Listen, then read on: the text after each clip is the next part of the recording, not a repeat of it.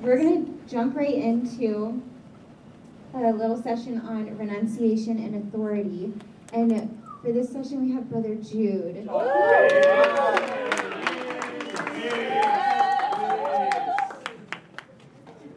We are so blessed and grateful to have the brothers join us sometimes. Oh, Maybe someday you you, guys thank can you. move here. I hope so. I hope so.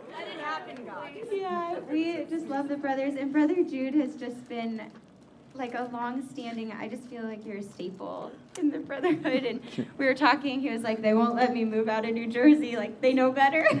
They don't trust me anywhere else. they don't trust you anywhere else." But we are always very blessed when you come and visit. And Brother Jude, um, one thing I know about Brother Jude is that you have such a pastoral heart for Mm. people. The number of people that I talk to that have experienced you and the way that you care for them, and pe- both people serving in New Jersey or who have left, and you know, many friends who have just expressed such gratitude for your fatherly um, care for them. So Thank you. we're just excited to get to hear from you and hear what you have. So let's pray Sure. really quick. Son, Holy Spirit, Amen. Holy Spirit. Holy Spirit. Holy Spirit. Dear Lord, we come to you this day. We love you. We thank you for this opportunity. We thank you for our brother Jude. We pray that um, his words would be your words, that to each of us you would speak, that it would be you, Lord, who speaks to us in our heart. Um, we pray just um, for freedom in this room and that you would have your way with us. We pray for your protection over us this afternoon. In Jesus' name, amen. Amen. Holy Spirit, man. Thank you. Thank you. All right. Danny, can you unlock your phone? there you go. For uh, thank you. There we go. It's great to be here. I was sharing with Brother Brennan. I really experience here a real like receptivity to the Lord and a real vulnerability uh, amongst the, the men and women I've spoken through. And I, I really think your hearts are open to experience God in power already, but I think tonight is going just to be an awesome experience of the Lord. So, um, I, I just a little, uh, little kind of just glory story to begin with. You know, been a lot of talk uh, around SPO circles about missional communities, and uh, and I think it's right on. I think it's of the Holy Spirit, but oftentimes we we kind of, at least in our own mind, my mind, we can limit missional community to like freshmen to 35. We can limit it to young adults. Um, but I can tell you, this is a wonderful story about how missional community changed a 94 year old woman. And we, uh, last Lent, this old lady who start, started coming to Mass out of nowhere. And she was taking a taxi every day to 7:30 Mass. And she had a cane. And she would walk up the aisle and she would sit there and she would come, receive communion, leave, take a taxi back to her home, you know? And so, like, where did this person come from? I mean, we have never, ever seen her before. And uh, so, but Father Jay, our pastor, like, he just, something wasn't right. Something wasn't right. And because she would go up to communion and she, like, grab like that and she walked back to her chair, you know? So, um, Father Jay, being a very wise man, very good man, um, he left the task to Sister Lorraine to find out what's going on. All right. And uh, so Sister Lorraine is the head of the RCIA. And uh, so her name is Sophie. Her name is Sophie.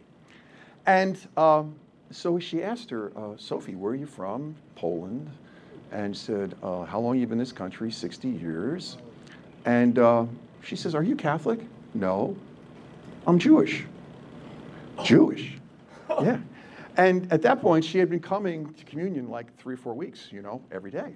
And uh, so she begins to tell her story, and she was a Holocaust survivor. And the Nazis were pursuing her, and she took shelter in a Catholic church, and there, by the statue of the Blessed Virgin, experienced real love, like really, real love. And eventually, I still don't know the whole story how she got to the United States, but she married a man who taught at Rutgers University, and they were married for 60 years, and he died about six years ago. All right.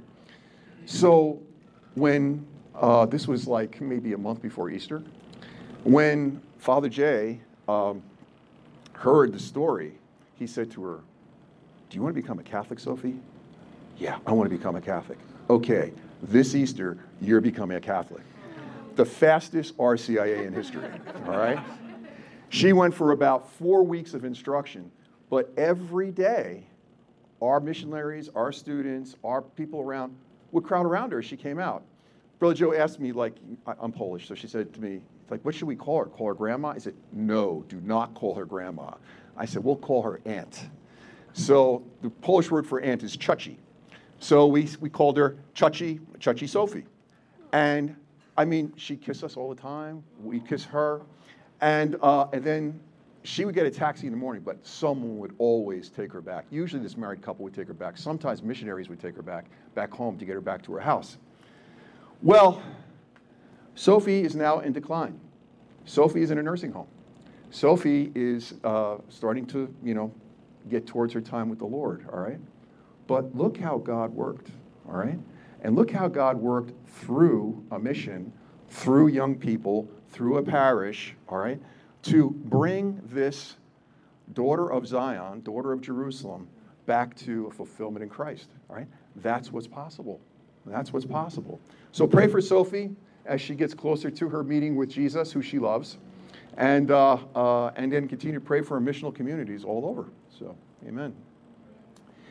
Well, we have heard a lot today, and everything was excellent last night.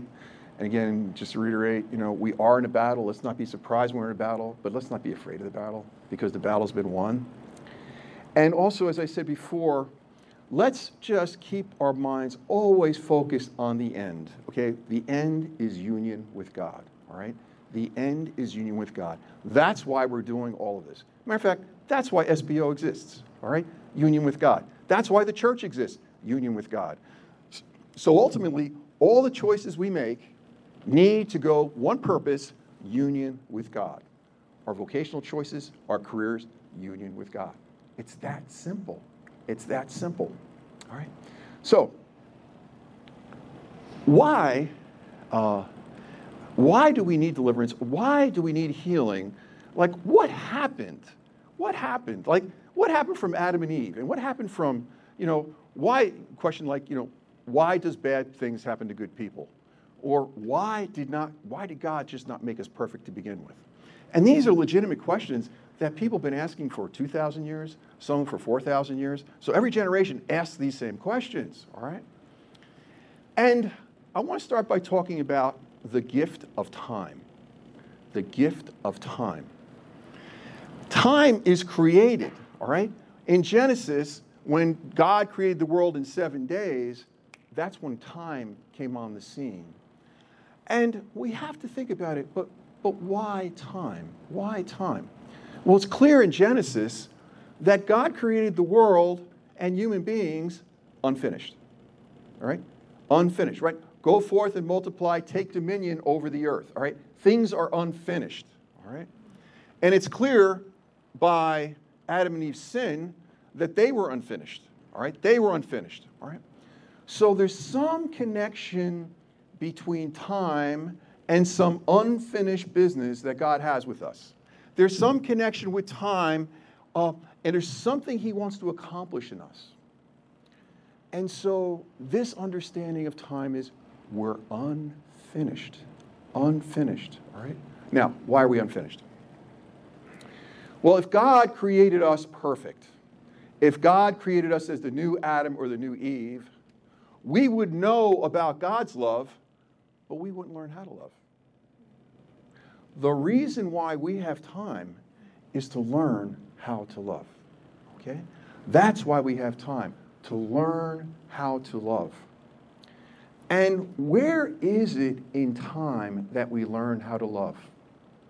We learn how to love in the moment, in the present moment.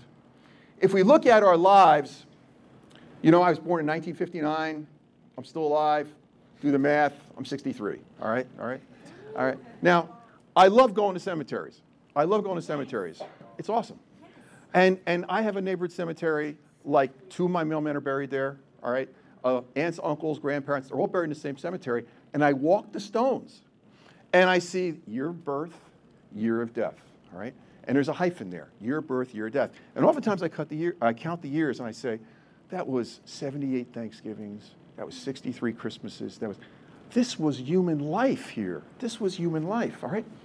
But we have to remember, brothers and sisters, that we come from eternity and are going to eternity, all right? We come from the Word of God that was in, we were in His mind for all eternity. We're going to Him in infinity and eternity. And this is just a break, a sliver of time that we're here. And all He asks us to do is to learn how to love Him. And so, and so what does this continuum look like? And why do we sometimes get held up on, in time? Well, let's look at time. The beginning is the Father. So the past belongs to the Father.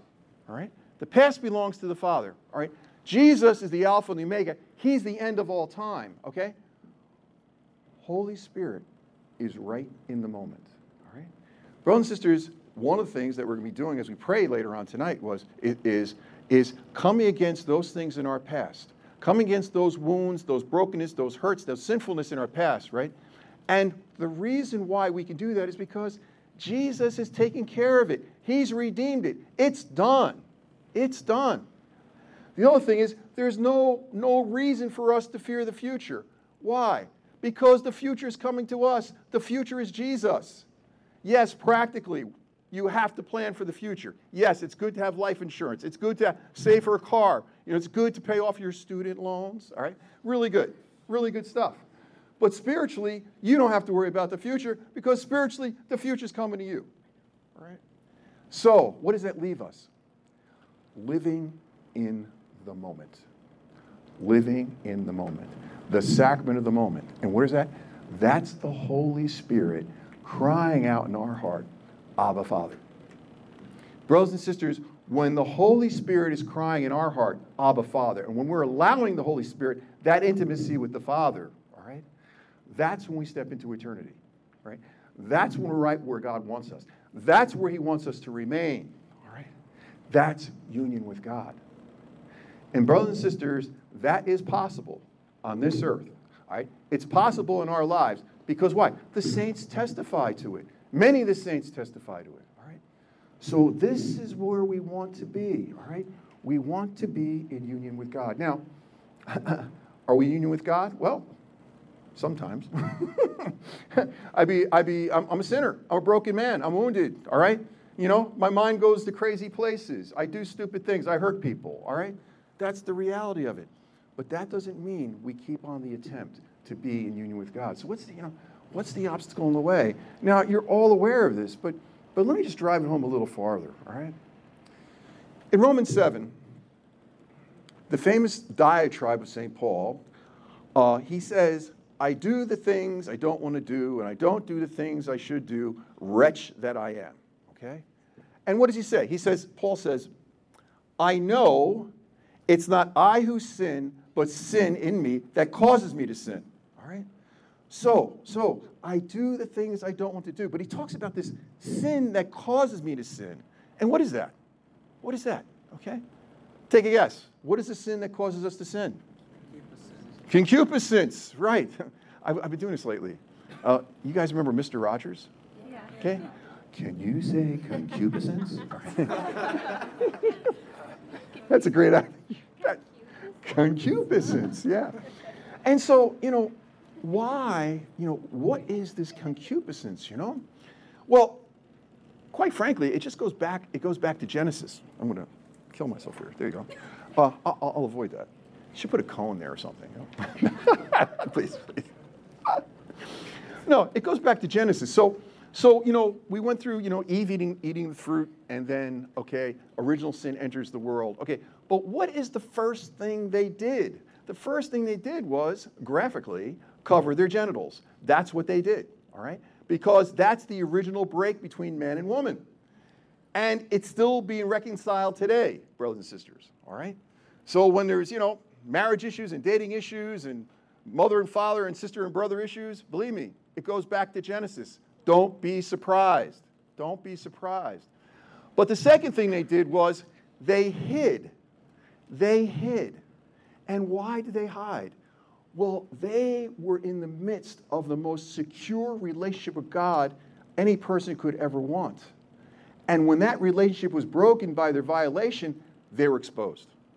They were exposed. And they hid. And what does God say? God says, Where are you? He knew exactly where they were. But Adam and Eve didn't know where they were anymore because they broke their relationship with the Lord. Brothers and sisters, that's an image of us. We have been hiding ever since. And why did they hide? Because they were exposed. They were shamed. Okay? They thought they were no longer worthy of being loved. Does it sound familiar? Does it sound familiar? Okay. So, concupiscence is nothing more or nothing less than fear of exposure. And, brothers and sisters, every single one of us has it. Every single one of us has it, all right? And how does this fear of exposure play itself out? And this is how we begin to see the need for healing and deliverance. Two ways was mentioned before self-reliance and unforgiveness. Those are the two remnants, or those are the two fruits of concupiscence, okay? Self reliance, what is that? I think I can save myself. Self reliance is not like go to college, go to Ohio State, become an engineer, get a job, get married, go to Florida State, watch football games, go get unemployed, and then.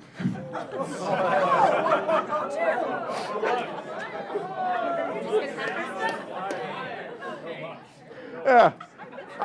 I, I, I, thought the, I thought there was a carb, carb, a carbohydrate coma happening, so I had to wake up the crowd a little bit here. Uh, I'm part of the, the scholars from, from uh, Florida State. Um, where were we? So, unforgiveness. unforgiveness. Okay, I'm sorry. Self reliance and unforgiveness. I'll remember. Uh, senior moment here. Um, self reliance. Self reliance is a freight train. You start with self reliance, you go to self condemnation, you go to self hatred, and then you go to despair. Right? Okay? Why? Why? Because in self reliance, we think we can save ourselves. So we get out there, we get outside of God's will, and then all of a sudden we realize life is a little uncomfortable. Things aren't working out the way I intended. Why? Because you're outside of God's will. But you don't know that yet. So what do you do? You beat yourself up. You condemn yourself. Why? Because you are condemning yourself for your own sin instead of Jesus. All right? And so we condemn ourselves because we think we have to die for our own sins and we can't die for our own sins. So then it turns into us, and we become, we start to hate ourselves. All right? All right? That's the progression of self reliance. All right? Okay, then what happens with self reliance is we hurt people. When we're trying to save ourselves and protect ourselves and hide from people, we walk all over people. We do. I've done it. I've hurt people. All right? And that begins the unforgiveness.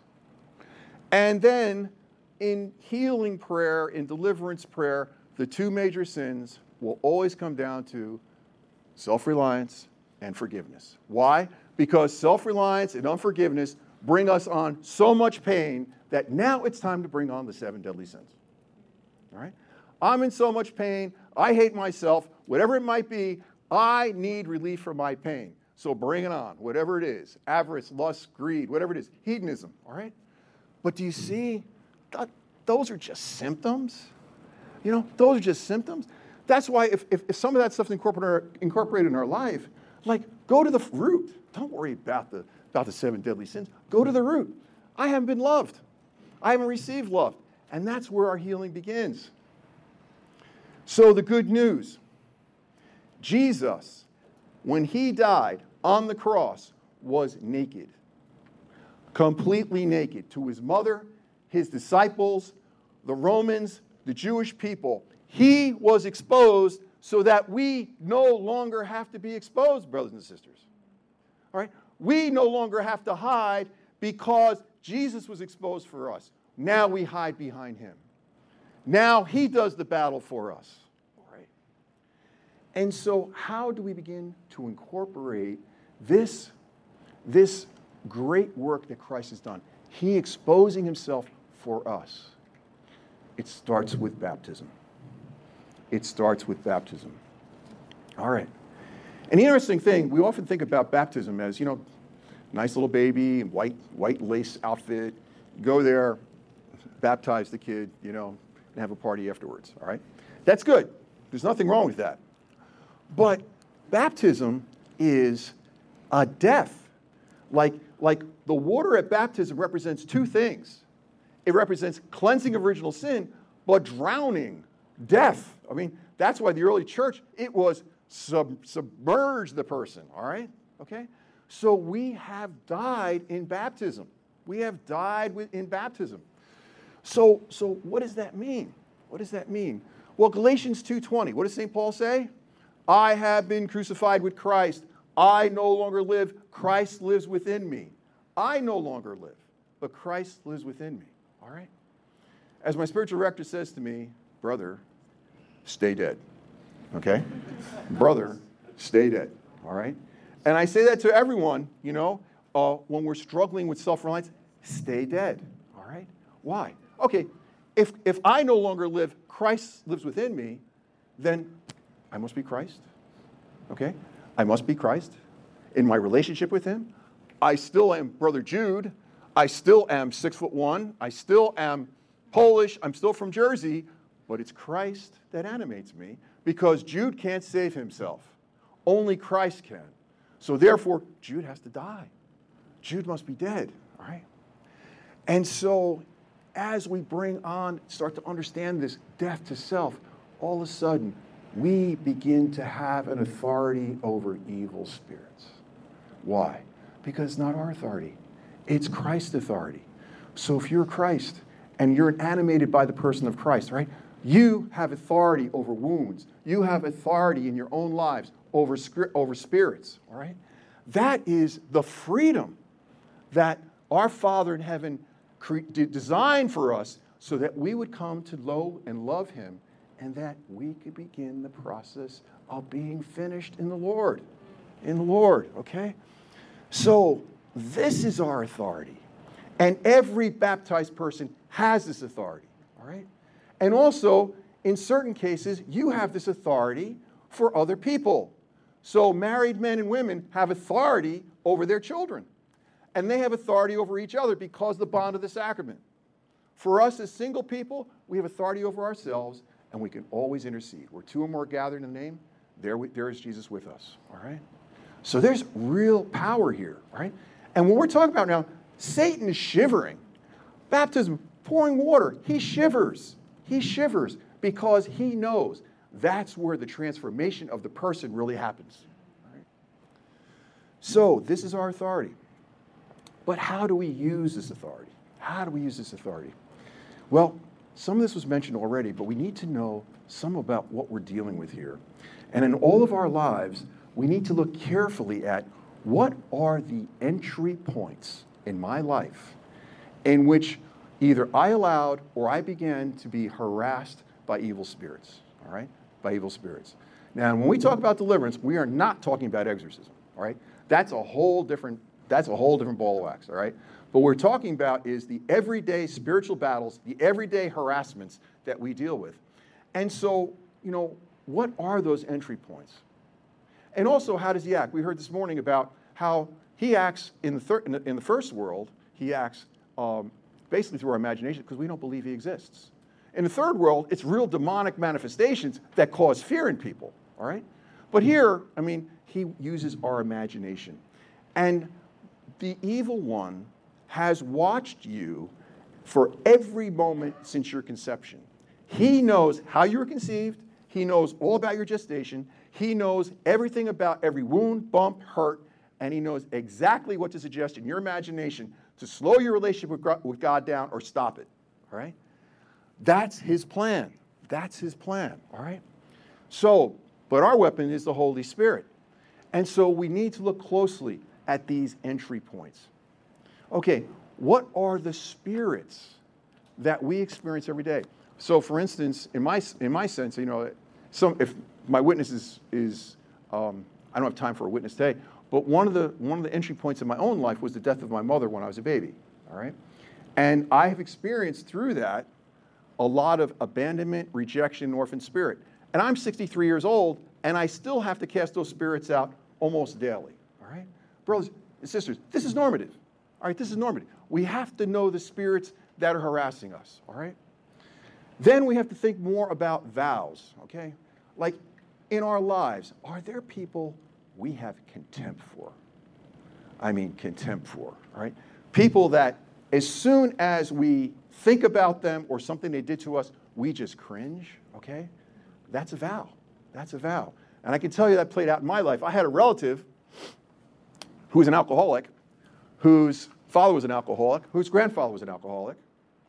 And I went over to her house one Easter and uh, I, I kissed her, I brought her a gift, and she sat down and started screaming at me, just screaming at me. And believe it or not, you know, as Jersey as I am, I was completely serene. And I just listened and I watched, and all of a sudden it dawned on me that's not her, that's her father. That's her father. And she made a vow, and what that vow was I hate my father, and I will never be like him. And when you don't forgive, you can become just like the person you don't forgive. That's why we got to break these vows in our life if we have them, brothers and sisters. And believe it, that's not Some people, they're unscathed by those things. That's fine. That's fine. I hope so. I hope so. Then also, the lies. We all have nonstop, we used to call them broken records, but I'm probably dating myself, all right? We have nonstop podcasts in our mind that, all right? nonstop podcasts that are always accusing us, as we heard the part, as we heard the talk this morning, all right? The lies. Okay, I'm not good enough. I'm not beautiful enough. I'm not wanted. I'm not desired. I'll never account to anything. I'll never amount to anything, all right? And brothers and sisters, those are lies. And you know, sometimes we don't even know they're there. They just go on and on. And also, they pull us one direction, and they pull us in another direction, and they pull us to sin. So we have to be aware of those lies. We talked about a cult, okay? And the cult, if there's any like Ouija boards or things like that, uh, any kind of seance stuff, you know, that's something you need to renounce because you never know the spirits that you pick up in those things. And lastly, soul ties. Soul ties. And what soul ties are usually have to do with sexual relationships and how we've given, to, given, given ourselves to one another in a sexual way outside of marriage. And we've given away ourselves in a way that is deeply wounding, deeply wounding, all right? And I've seen personally when people break those soul ties, they get free. They get free.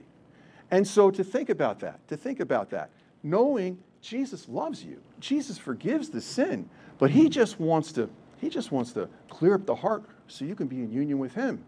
So these are some of the things we need to think about in, in deliverance. Okay, renunciation. Renunciation. Now, there is this famous story. Some people say it's Jonathan Edwards. Some people say it's D.L. Moody. Whoever it was, this story makes a lot of sense. He's in bed one night with his wife, and he hears a commotion on the first floor of his house. His wife wakes him up and says, Jonathan, you got to get up. There's a lot of stuff, there's a lot of racket downstairs.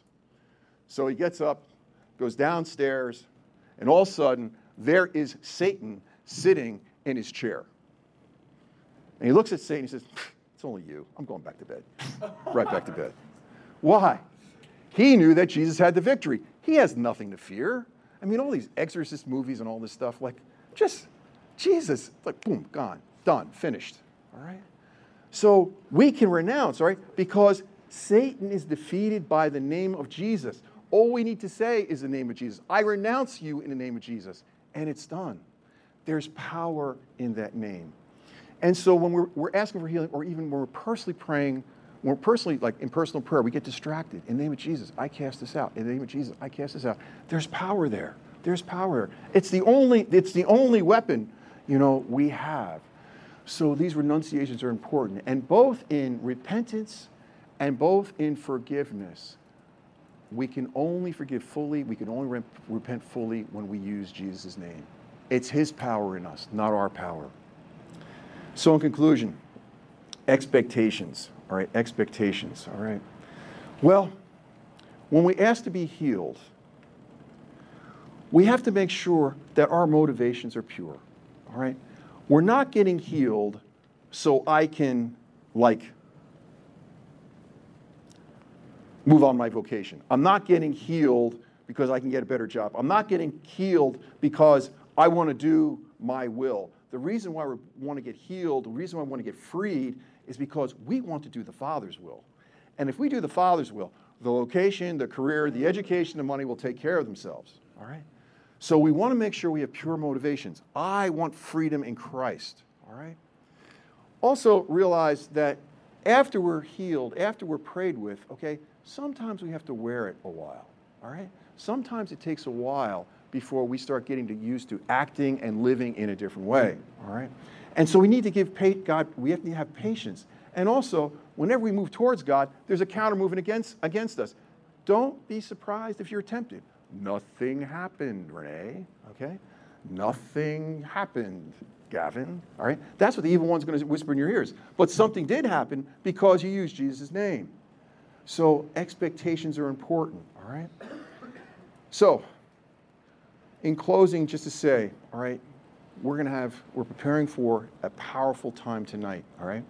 And I would just say, throughout this day, just think from here on in, okay, how much my Father in heaven loves me and how much he wants to free me and what that freedom is going to look like. Amen.